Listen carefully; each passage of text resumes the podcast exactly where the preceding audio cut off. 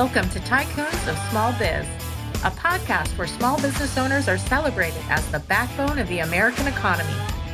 Each week, we introduce you to tycoons who share their stories and advice so that small business owners may learn from their experiences. Tycoons is powered by Backbone Planning Partners and Pivotal Advisors. Join us now as our hosts connect you to today's tycoons. Good afternoon, tycoons, and welcome to this episode of Tycoons of Small Biz. You are stuck with your host, Landon, today because Austin is in Austin. Yes, he is in Austin, Texas, starting to do some planning for a committee that he's on for an event that is happening in eleven months. So Uh, why that is happening, I'm not sure, but I think they're trying to be really proactive. So, uh, hey, glad that you're with us today. This is your first time joining Tycoons of Small Biz. We are a podcast for small business owners by small business owners. Austin and I both come from long lines of entrepreneurs, great, great grandparents, grandparents, pa- uh, parents, uh, siblings. Uh, so we we live and breathe entrepreneurship. We love it. And uh, that's why we started Tycoons, to give a platform to Main Street businesses to come on and tell their individual and their professional journeys, and for us to understand how those are intertwined, to hear about successes and failures and everything in between.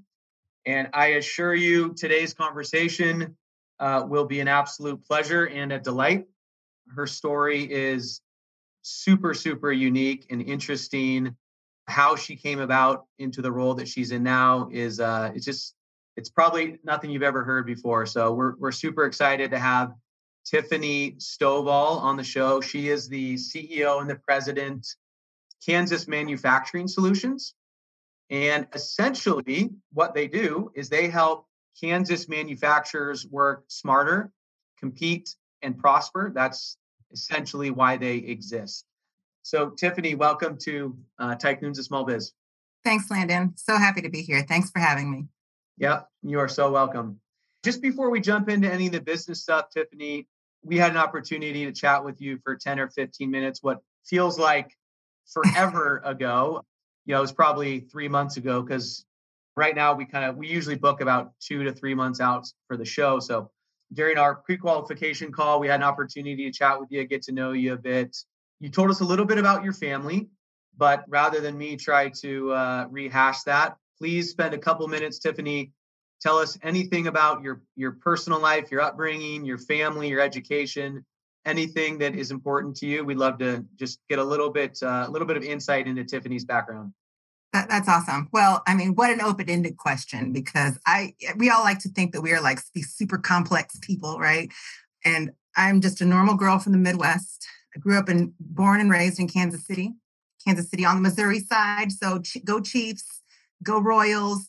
But because on the on the Kansas side, we're all smushed together. It just kind of is all the same for, for everyone else in the world, except for if you live in Kansas City, you have to make the distinction between Missouri and Kansas. There is a street called State Line. And on one side, you are in Missouri. The other side, you are very distinctly in Kansas.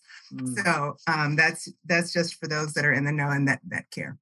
About me, gosh, I serve Kansas companies right now, but I was born and raised in Missouri. I went to the University of Missouri, go Tigers. That was a very interesting thing, coming to work on the on the Kansas side, because every company that every company I would go sit in front of, there was always a K-State banner in the background or a University of Kansas in the banner in the background. And they, the first thing that they all ask is, what school did you go to? And they're looking for that you went to one of those big two, even though we've got more, we've got Wichita State University, Pittsburgh State University, Emporia State, but they're looking for the the, the right answer is one of those, right? And so I'd say, I went to Mizzou, go Tigers, and they're like ready to throw me out of the office. But I, a proud Missouri graduate, and moved to Charlotte, North Carolina for a little bit, and came back to Kansas City after my son was born. So I have a son named Timothy, my husband, Tim. So I, it's Tiff and the two Tims is how we're known, is that we would go somewhere and it's like Tiff and the Tims. Um, I actually even started, tried to start a blog at one point when after my son was first born called uh, My Two Tims or something like that, because the most ridiculous stuff happens when you have a toddler. He's fifteen now, so he's not that. But I distinctly remember a time where I caught my son. He was probably four at the time, trying to jump into his pants.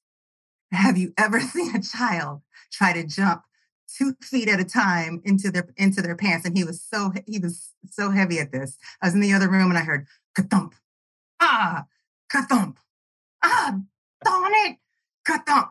And so I'm going, what is? So I go and I just stand in the door and watch him, and he's busy at this for fifteen minutes. So finally, I said, "Where did you get this? What are you doing?" He's, "I'm trying to jump in my pants." "Why?" "Because that would be cool if I could jump into my pants." "Where did you get this from?" About this point, his dad walks up behind me, Big Tim.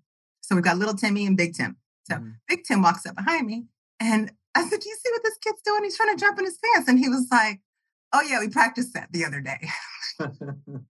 That's where it came from. It, it it came from his dad trying to. They thought they could jump in their pants.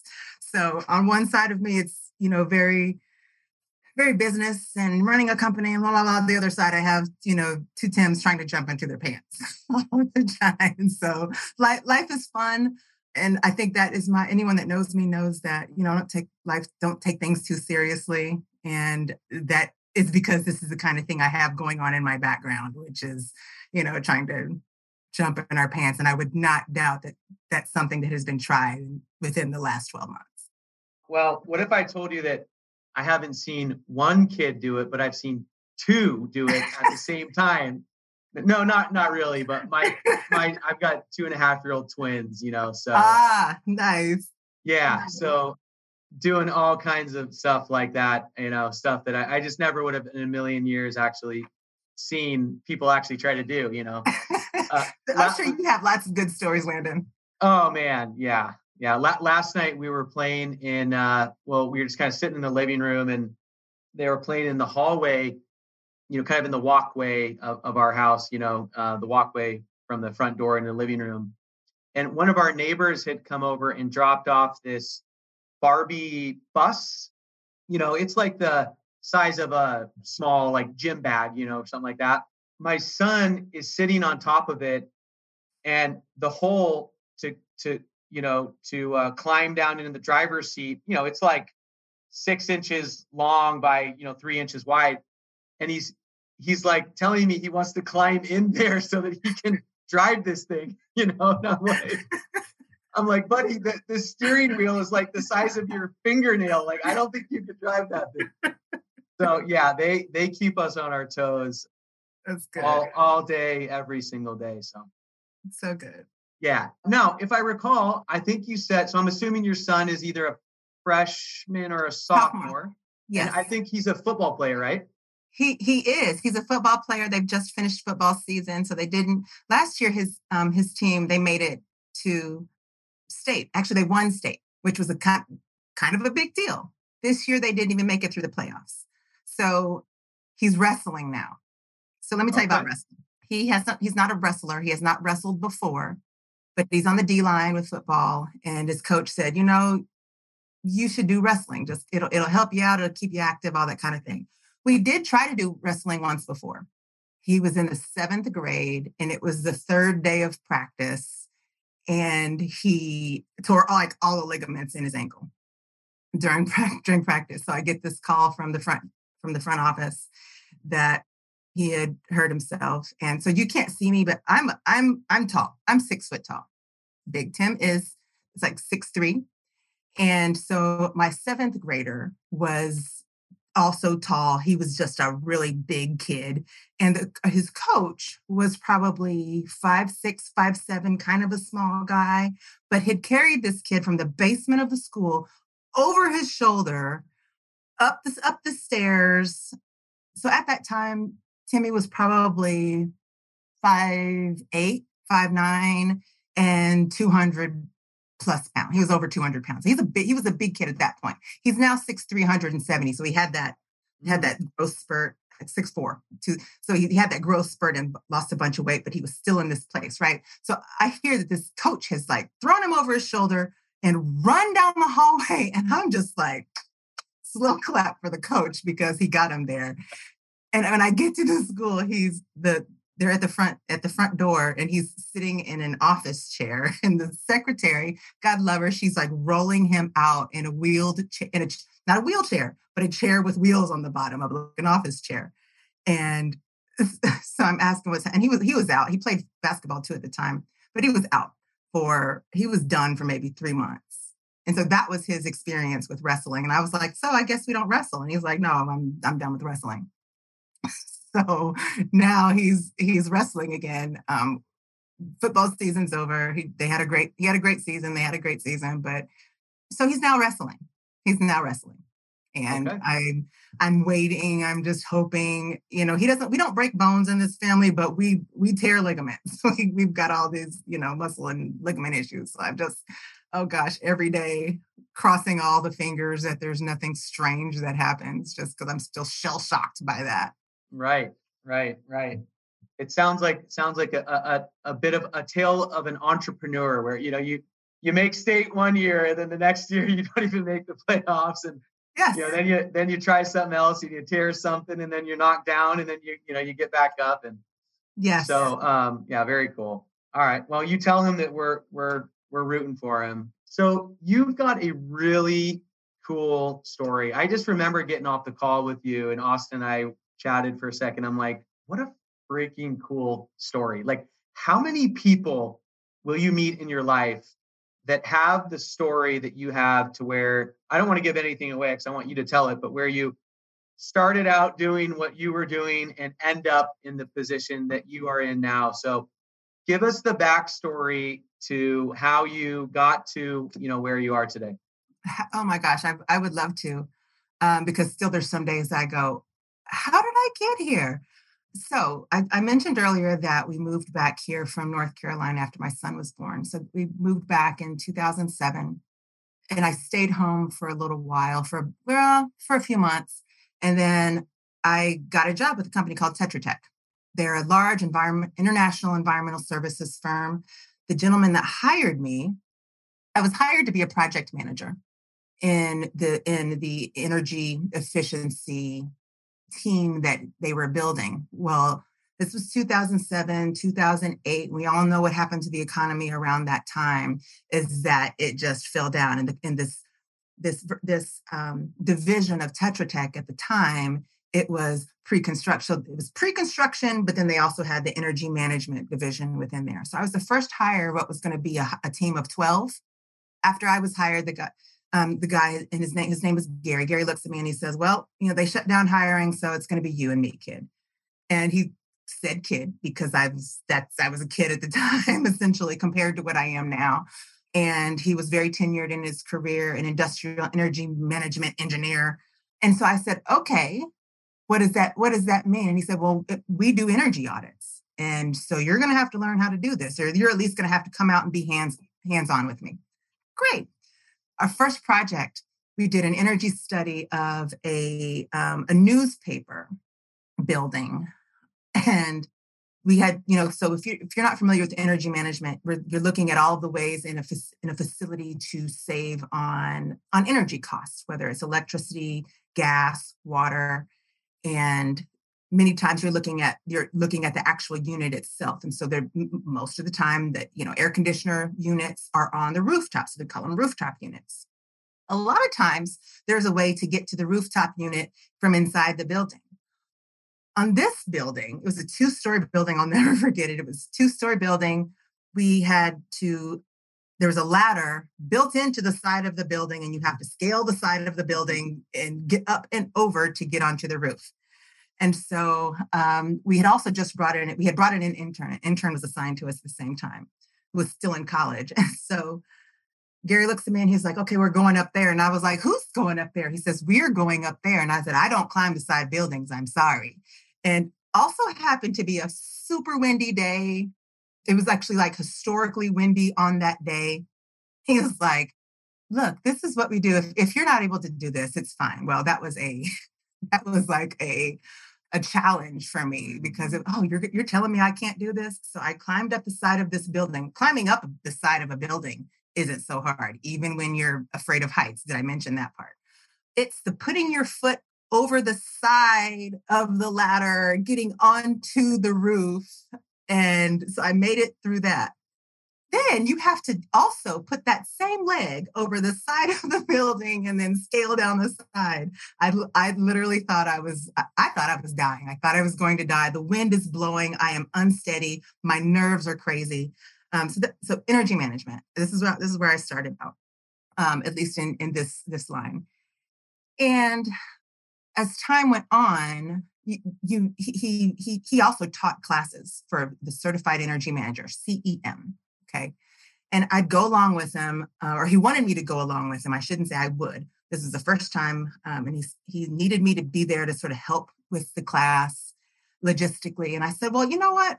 If I'm going to be doing this, I should probably take this. I should probably participate in the class and take the test. And he looks at me and he kind of pats my hand in a, in a very fatherly kind of way. We're still really good friends to this day. Um, but he's like, oh, no, no, no. Engineers even don't pass this on the first, on the first time. So again, remember, challenge. Oh, you, I can't do this. Okay. So it's a week long class. You take a test at the end of it. And he's like, you know what? He keeps telling me it's okay when you don't pass it. It's okay because lots of people don't pass this the first time. So we get through and I pass the C E M. So long story shorter, we ended up doing work for, for the for the company I'm currently with. So our name is now K M S, Kansas Manufacturing Solutions. At the time, we were MAMTECH, Mid-America Manufacturing Technology Center. They hired us as a, as, an organiz, as a company to go, go in and do certified energy audits, or to do energy audits for industrial clients. By the way, I did pass the test on the first time and I got my C E M certification like right away. So here we are, and now we're doing these we're doing energy audits for um, industrial clients. We were doing so much work, and about the time that time that office decided, you know, they, they were going to shut down. It's pre-construction, and there was no construction happening by now, which is twenty-eight oh eight, twenty oh nine. Um, so they brought us in. They brought us in house. I initially came. So my Gary, who was my boss, he went in first, and he quickly found himself overwhelmed. So I was still at Tetra Tech at the time, doing I had found my way on other things, and they called and said, "Hey, can you can you come in just kind of on a contract basis?" So I did for a short for a short term, and when I arrived, there was like a, a stack of projects. Just you know, here, take this.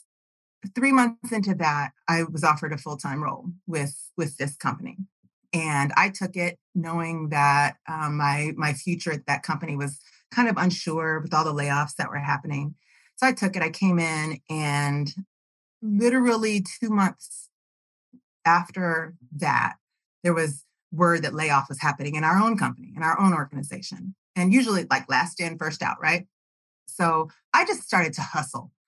Literally, what what can I do? What do, what needs to be done? And just just took that approach, because I I wanted to stay. Um, it worked out really, really well. It was close to my son's daycare. It was just, it all it checked all the boxes. And so I just hustled. And so I obviously made it through, made it through the layoff, which was, which was in some ways kind of uncomfortable for me, knowing that I was the last person in and everybody expected I would be a part of that and I wasn't. So that was a little bit uncomfortable.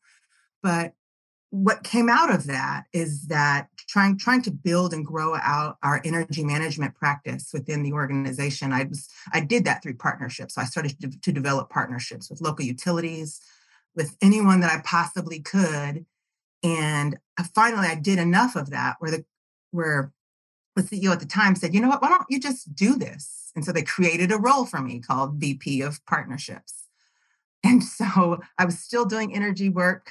Um, and then had this V P of partnership role, which was all encompassing. And I continued to hustle. And all the time, we so for so we were getting some state funds at the, when I was first brought in. That went away. Um, so again, another round of layoffs. And I just kept up the hustle. It was really more about self-preservation, but also just trying to just keep moving things forward. And especially with entrepreneurs, you know, and small businesses, you, the more you hustle, the more you get, the more you hustle, the more there is to do. kind of thing. And so it was one of those situations. And in twenty, so the, so now by twenty seventeen, when my boss at the time, who I still adore, he's one of my favorite people. That's people that I've worked for. So um, this is now Mark, and Gary before that, which those two are two of my favorites still. He decided to leave, and I was put into this role. So, I mean, it was just really kind of crazy. It was just like, keep doing more, keep your job. And the more, the more I did, the more was given to me. But also it was this attitude of, it doesn't matter what it takes. It doesn't matter what it takes. I think, matter of fact, not, not I think, I know, I remember going into my, to, uh, my boss, who so I'm, I'm a V P at the time. And I went into our C E O and I said, it doesn't matter what we need.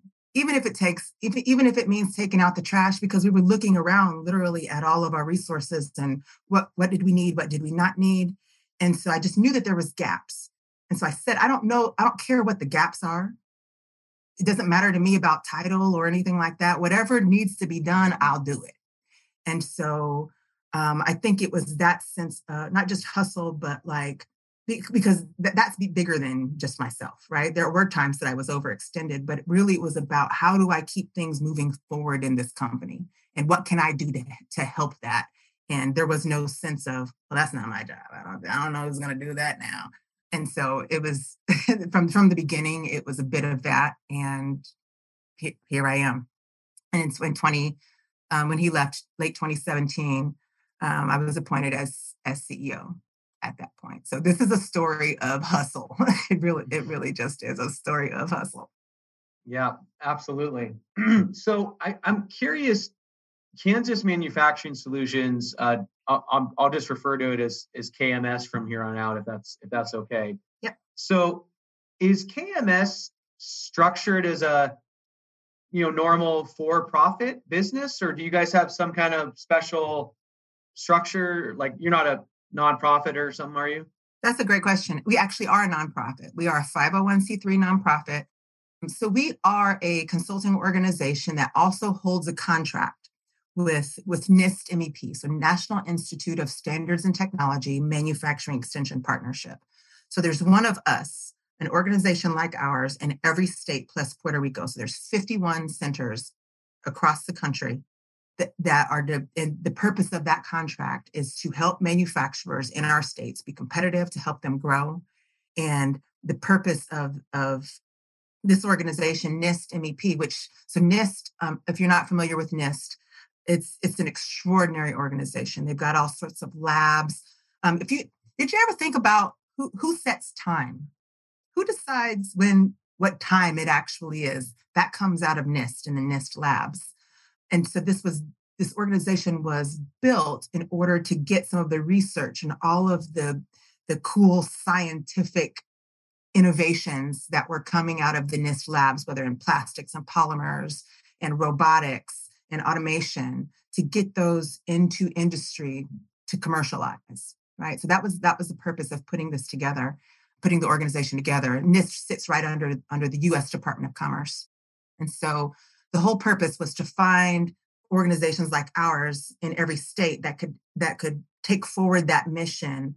Um, initially, it was all about commercializing new technologies, but then really early on, what we found with small, and particularly with small to medium-sized manufacturers, but we found early on, um, and this is back in, so we got our contract back in nineteen ninety, nineteen ninety-one, and what we found early on is that small to medium-sized manufacturers weren't, While while they were eager to get the new to get those new technologies and to commercialize them, they weren't necessarily ready for it. They still needed to put their own processes in place to help them be more efficient and help help them be better at what they were already doing, so that we could get them running like really strong machines before we added new technologies and new commercialization. So really quickly, the almost all of us, the centers, ended up doing more of that efficiency work and helping companies just really set the stage to be ready for new technologies. And Neil, and so that was ninety-one. And now here we are, twenty twenty-two. And we're really, we're finding that companies now, just now, are really, really ready for some of the, the more advanced technologies and um, advanced materials and things like that. Ooh, what a perfect place to take take a dramatic pause here. We'll we'll hear a a quick um, call to action, and when we come back, in our in our day job, Tiffany, you know, we serve quite a few small to medium-sized manufacturers, and I am very fascinated um, by manufacturing, probably because I know absolutely nothing about it. Uh, now, I did take a, um, I went through a certification earlier this year. Um, it was a, I wonder if it's the same group that uh, does what you do in the state of Nevada, because they're essentially the manufacturing resource for, I believe, for the state. So maybe they do what, what you do out there, and they put a workshop on uh, lean, lean manufacturing. Yes. I bet that was our that I bet that was our group. I bet that was the Nevada M E P Manufacturing Extension Partnership. Yeah, I bet I bet you're right. I bet you're right. And I remember when I, I went to this, and um, I actually invited a couple of our clients to come. So we're we're sitting there kicking the day off, and uh, everybody's introducing themselves, right? Hey, I'm Sally with S V P Manufacturing. Hey, I'm I'm Bob with, you know, this or that. And then it comes to me, and I'm like, "Oh, I'm, I'm Landon with, you know, Backbone Planning Partners," and they're like, "Who the heck are you? And what are you?" She's like, "What are you doing here?" You know, and I'm like, "I'm like, fair question. I'm like, I just, we have a lot of manufacturing clients, and if I can pull a couple of good nuggets out of your workshop today and pass them on to my clients, and there's some value, you know, in that." And so that's, uh, that was, um, you know, kind of my, that was like my first like real exposure to the manufacturing process, because like I said, I've never worked in manufacturing. I've got zero experience. I can barely hang a picture on the wall, let alone, you know, uh, engineer or manufacture something. So, but it was super interesting. So when we, when we come back from this quick break, I want to hear all about, you know, what does manufacturing look like, you know, out there, and, you know, what are some of the things that you're advising your, you know, your, your clients on, who I assume are, you know, all, all the small and medium-sized manufacturers. So we want to pull all this great info out of your head so that we can share it with our listeners. But uh, before we do that, we'll just take a real quick break here. Hey there, Tycoons. Austin Peterson here, co-host of Tycoons of Small Biz. If you think you have what it takes to be considered a tycoon and you're wondering how you could become a featured guest, please follow and then message us at Tycoons of Small Biz on LinkedIn. We'd love to have a conversation with you to see if it is a mutually good fit, and if so, we'll get you scheduled for an interview. If you're unsure about being a guest on our podcast, but are contemplating selling your business over the next few years and you'd like to know what your business is worth, please also follow us and then message us on LinkedIn for your no-obligation, informal valuation of your business.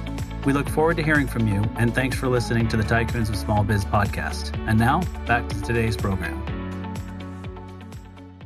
All right, welcome back, Tycoons. We are here with Tiffany Stovall, and we are talking um, all things manufacturing. And so I want to serve it right back over to Tiffany. And uh, Tiffany, tell us a little bit about what's the manufacturing world? What's the landscape look like out in Kansas? And then I know that's going to lead to a really, you know, productive conversation around, you know, what are what are manufacturers doing right now to pivot and innovate and excel? So go ahead.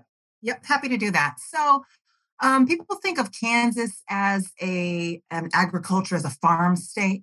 Um, even here in Kansas, we uh, we talk about ourselves as a farm state, but really, in terms of receipts, there's seventeen and a half billion dollars in annual farm and ranch cash receipts. Manufacturing in Kansas generates almost twenty-eight billion dollars a year. So more than half again of farm sales. So seventeen point five billion dollars versus almost twenty-eight billion dollars a year.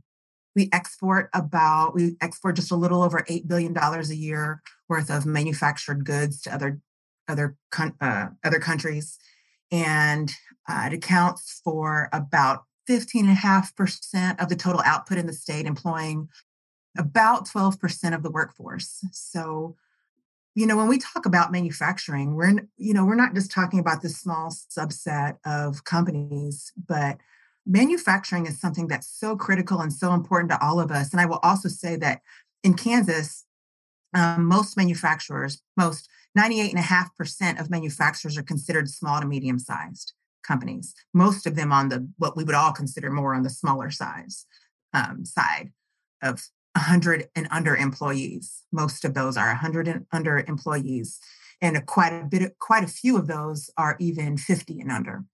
And that's you know, we're just a snapshot of what happens nationally. So what we hear about are the big brands, right? We hear about the big manufacturers, Frito-Lay and the car manufacturers and we, Caterpillar. We, we we hear about these big manufacturers that are attached to brands that we are familiar with. But what we don't talk about is the supply chain that supplies those manufacturers, um, as well as the all the other little all the other goods that we consume.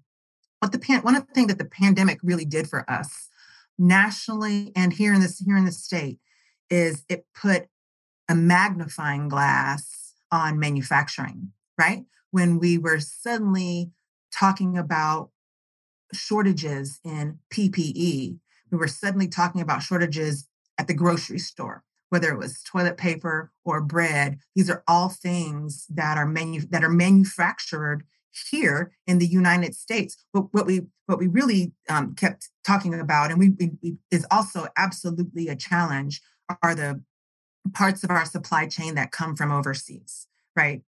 And we've all seen the pictures on social media of the the big barges sitting in the ports, right, waiting, and and, and even the little things that here's here's my here's my bed that I ordered, you know, three months ago. It's right there, the picture of the port. But and and that that is true too. And so while our our organization nationally exists to help Um, un- United States manufacturers and to help not just help them grow, but also we're, we talk about reshoring, how to bring back manufacturing, how to strengthen our own manufacturing communities so that um, we can meet the needs. And one of the things that we really found is that a lot of the stuff that we are purchasing from overseas, because we thought that it's, we think it's cheaper, and we think that that's the best way to do it. And I, I'm talking to small to medium-sized companies here, because especially Though, especially these companies are thinking about how can I save a dollar? And we have this thought that it's cheaper if it's made in China or Vietnam or somewhere overseas. But what we found very, very, very intimately is that when there is any sort of delay, that the delays in those products that are made overseas that that don't ha- don't that don't come on time. I can't tell you how many stories we have where we matched manufacturers. They were waiting for something overseas that they weren't going to get for months, if even that. And we did the search in state and found in one case, there was a manufacturer less than thirty minutes down the road that was making what a company needed. They had never looked.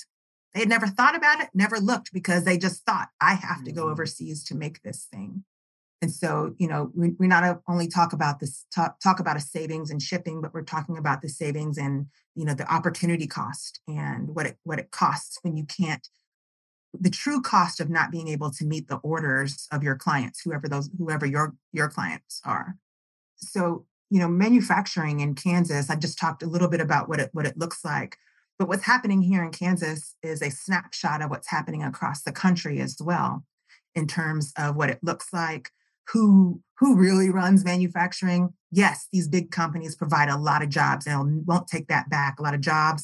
Um, they're critical parts of the supply chain.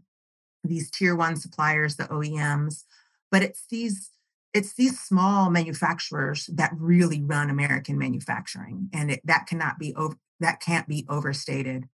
How important small to medium sized companies are to our economy, to job creation, to Uh, making sure that we can get what we need when we need it, that that that kind of a thing.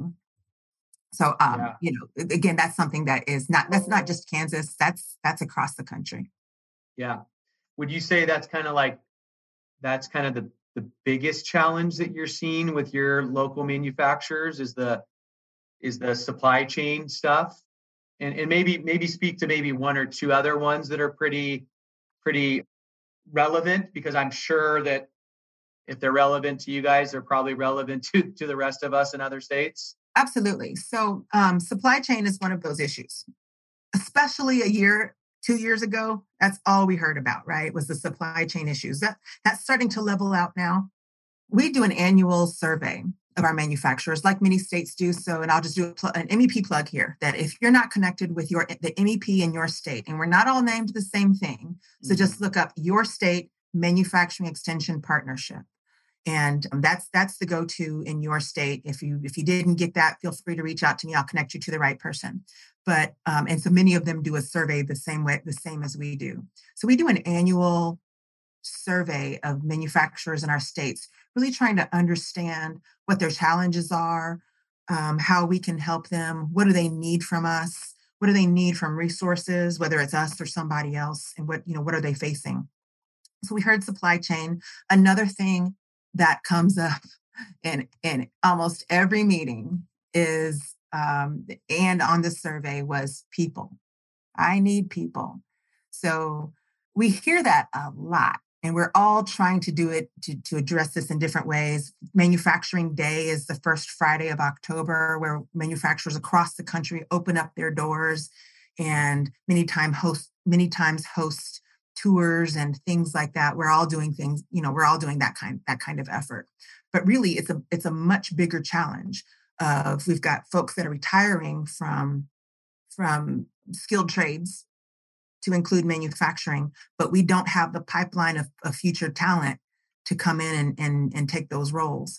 And part of it is an image issue. We think, we think manufacturing, and I, and, you know, I say this a lot in, in uh, presentations, that, you know, this old sort of thought about what manufacturing is, the old Laverne and Shirley, and we're just moving, moving things from one place to another, and it's repetitive and it's dirty. And oh my gosh, there's no way I could ever do anything like that. Manufacturing doesn't look like that anymore. I've talked about how uh, manufacturing, about the automation, automation and digitization of manufacturing. Part of this is a work is, is to fill the workforce needs. So, you know, it's robots and cobots in many in many places that are, are providing assistance to some of that repetitive work. It's about the ergonomics, right? That you can't have a person that's built, bending over like this all day, every day. We just don't do that. We just don't do that anymore. We have better processes. We have better equipment. But what hasn't caught up is our mindset about what manufacturing trades, what manufacturing careers can look like for young people. We've all done a really good job of, of pressing young people towards a four-year degree to college. And I, I don't even have to go too far into that to talk about, to even think about how problematic that is, especially with the cost mm-hmm. of college and the cost of that, that th- those degrees, what, what that looks like, when many times the, in these skilled trades with just a certification, we've got kids that are graduating from high school, starting into, into careers that are six, paying sixty thousand dollars, seventy thousand dollars with no debt. There's also so many programs out there where, with like an earn and learn, whether it's an apprenticeship or some other sort of local programs, where manufacturers, because they're they're really looking for people, are parts of programs where, again, there's this earn and learn, and kids are able to get to work right away, making good money. These aren't old, dirty, repetitive jobs anymore. They're high skill, high, high tech sorts of jobs. So we have an image issue with, with manufacturing, that, that the, um, an image issue that leads to the people issue, to the people shortage. So, you know, that is something that we hear at almost every company that we go sit down with, um, which is part of our process, is we go sit down with a company to really understand what their challenges are. And, you know, we're not trying to just, we're not, a hammer trying to hit a nail here. We're trying to really understand what their challenges are, and then fill the fill the particular challenge that they may have. The challenge that they all have, among others, are finding people, finding potential workforce. So um, we hear that quite a bit. Business growth, that's another another um, thing that we hear quite a bit from companies. So sixty-one percent of companies in the last year, or said that in, in the next five years, they will focus on increasing their market penetration with their current products. So meaning taking their the same stuff they're making now and trying to enter new markets, but they're not quite sure how to do that. Mm-hmm. Um, forty-nine percent of companies said that their business strategy would be to produce better quality products. Okay, that's great. But what does that mean? How do I do that? How do I measure that? So those are the kind, these are some examples of the work that we'll do with companies. Um, and then as well, just finally here, the um, this idea of, auto, again, I'm kind of going to I'm gonna come bring it back to automation, which in our industry, we call it Industry four point oh. It's been talked about for years. And so with this, this is additive printing, which um, three D printing, right? We talk about three D printing, we talk about vir- virtual reality, robots, cobots, and how does data enter into all of this so that we can do our jobs easier and faster, more efficient, with less people and less expense over time. So these are the these are the challenges that, that manufacturers are facing. And you couldn't you didn't you couldn't talk about Industry four point oh. You couldn't talk automation, digitization five, ten years ago because it was, oh gosh, we can't take the jobs from people. But now we don't have the people for the jobs. So it's it, it's opened up the conversation in, in an entirely different way, because now it's not viewed as taking jobs from people, which it wasn't that it wasn't back then. But you know, you kind of kind of hear that. Now it's about how can we use technology to help fill the gaps where we don't have people. And so it's opened up a different kind of conversation now. Yeah, for sure. So a couple of things I want to mention. Uh, Nevada Industry Excellence. Yes, that's that our counterpart. The, yeah, that's the group out here. And that's who that's who hosted the uh, Lean one oh one workshop. So um, yeah, really, really enjoyed the lady who uh, presented that. Uh, learned a ton. Um, so I think you and I have two very unique perspectives on this people thing. And I'll tell you what my perspective is. And then certainly the fact that you've got a fifteen year old gives you a unique perspective, because I think you could, you could make the argument that, that these kids that are in high school right now, they are really this first generation of kids that have had cell phones for, I'm not saying your kid, but I, I know, you know, uh, at, yes, my kid. Yes. Yeah. So I'm, I'm also a, um, I teach a class at church, and I've got uh, ten and eleven year old boys and girls. And I would just argue that, you know, these kids that are in high school right now are, are really this first generation where they're having phones at super young ages. And what that, the reason I bring this up and what that translates to is that um, I, I read a study the other day by a guy that studies um, habits in children. He conducted a study, and the study was uh, essentially the findings were that it was like seven or eight out of ten children, when asked what they want to do when they grow up, are saying YouTuber, influencer, social media star. Like seven or eight out of ten kids are saying that. Wow. So wow. My my question is, like, how do you how do you work on a problem like that for manufacturing, where you're already, your backs are already kind of up against the wall from a people standpoint? You know, not that all kids are going to, you know, turn out to be social media stars, of course, but the fact that those are their aspirations tell us that, you know, that that manufacturing is probably going to have a pretty hard go at it when it comes to recruiting that this generation of kids that are only ten and fifteen, you know, years old right now. Yeah. So, I mean, I don't know. I don't know if there's even an answer to this right now, but what are your thoughts on that? And how do you How do you address that as being, you know, potentially a, a very serious concern or issue for manufacturing in the next couple, you know, decade or two? So it's a very interesting question, and it's something that we we have to. It, there, there's no one solution. Okay, um, it, it has to be multi-pronged, and it has to include schools. It has to include education. It has to include industry. So I think the way that industry has, and I won't, and this isn't just manufacturing, this is in healthcare and I T and all of these other industries as well. What we've been, what we've been used to being, being able to do is, as the industry, sit back and say, we need this, we need these people, right?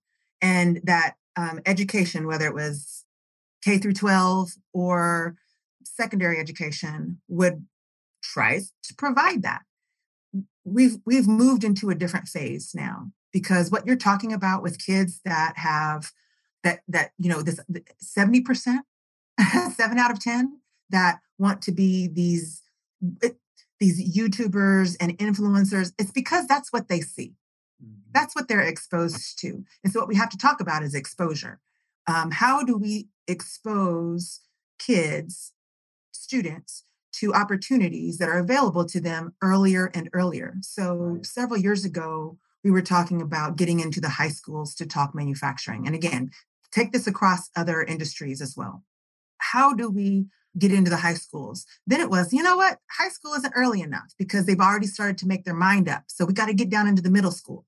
Then it was, now it's, you know, we're talking elementary school and even preschool. Because when you start to expose kids early and often, which they get through these things, through these cell phones, often, expo- you know, exposure early and often, that's what they see. They see these, these YouTubers making all this money and having fun doing it. And who wouldn't want, I want to be an influencer. I'm just not willing to put in the time and exposure to social media to make that happen. But yeah, it looks great. It looks fun. But what they don't see is the back end, is what it actually takes to be that. And so when we can start to expose them to career pathway, to career pathways, just taking that, that model and exposing them to career pathways and what it actually looks like, not because we are grown people talking about it, because we think it's a good idea, that's not going to be enough. They got, they, they're going to have to get into facilities, get into companies, see for themselves what it looks like. Talk to people that are already in, in those jobs. And again, not old people like me, but younger people that they feel like they can relate to. I'm a mom. Does my son relate to me as mom? He, I'm mom, but is he going to think that something's cool because I say it's cool? Mm-hmm. No, he's not. He's going to think it's not cool if I say it's cool. So th- that's, that's, that's where we have to start, is getting into schools earlier in partnership with with industry, whoever industry is. If you are an industry that needs people, you got to start talking to young kids now, finding ways and think, and, and, and trust me, the schools are hungry for it. They're, they're hungry for volunteers. They're hungry for tours um, and, and those kinds of things, because they also, they also see a problem that tr- they're trying to solve just from their side. And how would a teacher know what it's like to be in manufacturing? How would a teacher know what it's like to be in healthcare? How would a teacher know what it's like to be in I T or in some of these other categories without their own ex- without their own exposure? So we have to be willing to do differently. And, in the, and then in the meantime, we try to find better ways. So some of the things that we talk to, that we talk to companies about with the people issues, which again, they all have, is what are you doing to become a company of choice, an employer of choice? Because people do have choices. You need them. You need them. They don't necessarily need you because they have out. They, there's all these options now. Right, right. And so, how do you become attractive in ways to go that a comp- that somebody's going to want to come and work for you? And so, we're talking about things like company culture and how to build that, and how to maintain that, and how to become this employer of choice. And what are you doing on your side to attract and retain talent? So these are conversations that for a long time we didn't have to have because it was an employer's market. And now we have to have those conversations, and those companies that are really serious about it are doing lots, lots of things in that area. And I'm not talking about ping pong tables and, sh- and personal chefs. I'm talking about true company culture and how you build that. How do you maintain that? How do you nurture that? And so that this is a place where people actually want to come and work. You may have just cracked the the entire code, you know, from, from A to Z. And maybe uh, what that means is that as, uh, as parents, you know, and as older people talking to younger people, what we need to do is just tell them how uncool manufacturing is. And then they will, you know, they'll come to the realization themselves that it's actually really cool because we're telling them how uncool that it is. You know what, Landon? High five on that, because you could, I think that's exactly you could do a whole marketing campaign around that, like uncool manufacturing. You know? I like it. Well, all right. we're bumping up against time here. We just got, got a handful of minutes left, but in closing, maybe we just kind of finish out this thread here, which is like, you know, this, you know, people conversation. So yeah. Your son's fifteen, you know, he's going to be doing whatever it is that he's going to be doing in the next couple of years. Maybe he's going to college, maybe he goes to a trade school, maybe he starts a business, maybe he, you know, wants to work with mom or dad, you know, who, who knows what his path is. Mm-hmm. But what, what advice are you giving, you know, Tim, uh, Timmy, I think you refer to him. What, what advice are you giving Timmy, and what do you advice you giving young people right now that uh, are just kind of getting started in their careers? So I serve in a program where I'm mentoring young young women and have had an opportunity to to to do that for quite some time now. And you heard me allude to it earlier, or maybe I even said it um, earlier, and as I talked about what my path looked like. And you know, from for me, my words were, you know, something to the effect of "I'll do anything." But I think really the word, really the approach to take is um, it, when you're when we're early in our career is how can I be helpful? Um, to really try to understand what's happening in the business, and so that you f- you feel that your role is more than just a cog in a wheel, right? I'm just doing a thing because my boss told me to, and I got to get it done by X date because my boss told me to. But really trying to understand what role you play in the organization, and this, you know, coming to it with an attitude of what can I do and how can I help move strategy. But that also, and so this, that's what I tell my tell my son is, and what I'm trying to teach him, not just about what his future career will look like, but at home and with his grandparents. My mom has Alzheimer's, and you know we're we're all in in, in new places and new phases all the time, right? Just trying to understand what that looks like, and so really just approaching every day like, how can I be helpful?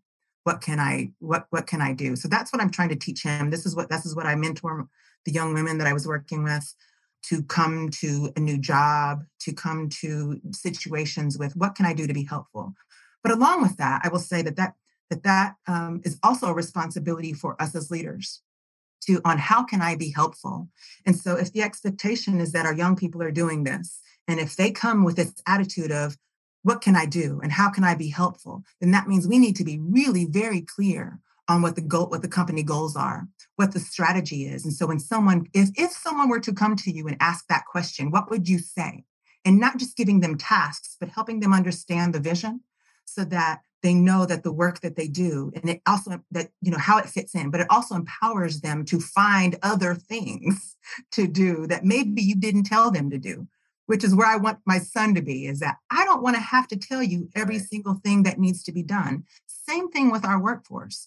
That um, if we we empower them by letting them see what the vision is and what the full strategy is. What are the goals for the for this month? What are the goals for this quarter, for this year? And if they understand that and how their work fits into that, then we're helping them to help drive us all forward, and it really makes the job easier for us. But that really requires us as leaders to have to have some clarity. Not just have clarity for ourselves about that, and or maybe on your leadership team, but have and create clarity for the entire organization of what that looks like. Yeah, I love that. It made it made me think of a a story I heard this morning driving to work. I was finishing up the last chapter of an audiobook. It's called "Who Not How." It's by uh, Dan Sullivan, who created the Strategic Coach, and then this. I, he's an author and a speaker. They. They collaborated on this together. And one of the final stories in the book was about a company who they do janitorial work. And one of their clients is NASA. And a gentleman had gone in and interviewed one of the janitors for NASA. And he said, what do you, you know, what do you do here?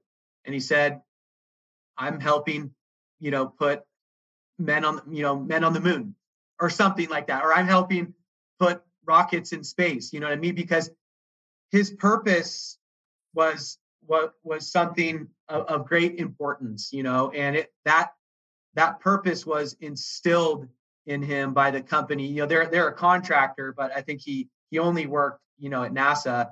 And so, you know, that that purpose was instilled, and it was communicated, and it and it it dripped down and touched every single person of the organization. And I thought that was really interesting. But just going back to your point about how we have a responsibility as leaders for people to, to uh, be taught some of that stuff, you know, because as as entrepreneurs, you know, entrepreneurs are, are definitely a different breed, because at the end of the day, they're usually willing to do things that a lot of other people are just flat out not willing to do. Yeah. And that's what makes some people very successful as entrepreneurs. Yeah. But a lot of that's just, it's innate, right? Yeah. It's not that you were ever really taught that. It's just, that's just who you were. It was part of your upbringing. It was stuff that happened in your life. It was what, it was this, it was that, but you're never like really taught that kind of stuff. So I love what you were explaining there, how you're actually trying to like teach people that stuff, which is like teaching people how to learn, how to go above and beyond to, to grow and to excel and to be, you know, to become great at, at what they're doing. So that is, that is really cool. I've never really heard it kind of explained like that. And Landon, I would add one more word to it, teach it, um, but also empower them. We, we empower the people that work with us and for us to, to be able to make those moves when we, when we are clear on what we're, on what our expectations are by setting goals. What are our own goals, which helps them set their own goals, have, have the conversation often and re reevaluate, reassess. It, it, that really is the key. And the other thing, and I'll, I'll, and I'll end on this because I know we're, we're running short on time here, is that when we can do that as leaders, it helps us avoid burnout, mm-hmm. because entrepreneurial types are also just used to doing it all. And when you, you get to a certain point where you can't, if you're going to do it all, you're only going to hit a certain level of growth. If you want to grow beyond your wildest imaginations, you're going to have to be able to let some of that go. You let some of that go by empowering the people that work with you and for you. Yeah. Yeah. Well said. I love that. Well, Tiffany, this has been a, a really wonderful conversation. You know, you're so easy to talk to and you've got such great knowledge to share with us. So thank you so much for joining us. Um, if there's anybody that wants to track you down for whatever reason, you know, uh, connect with you, what's the best way for people to do that? I'm I'm on LinkedIn. So Tiffany Stovall, T I F F A N Y S T O V A L L with Kansas Manufacturing Solutions. All right. Fantastic. Well, thank you for sharing everything you shared with us today. And we look forward to, uh, you know, tracking you as you continue to uh, be successful and, and do great things for the manufacturers in Kansas. And I'm sure you, you've got input on some stuff nationwide as well. So thank you again for being here and uh, have a great day. Thanks much. Thank you. You've been listening to Tycoons of Small Biz, a podcast for small business owners by small business owners. Join us every Tuesday at one p.m. Arizona time for an introduction to another great tycoon. And be sure to follow us on our social media channels for links to all of our episodes and great content.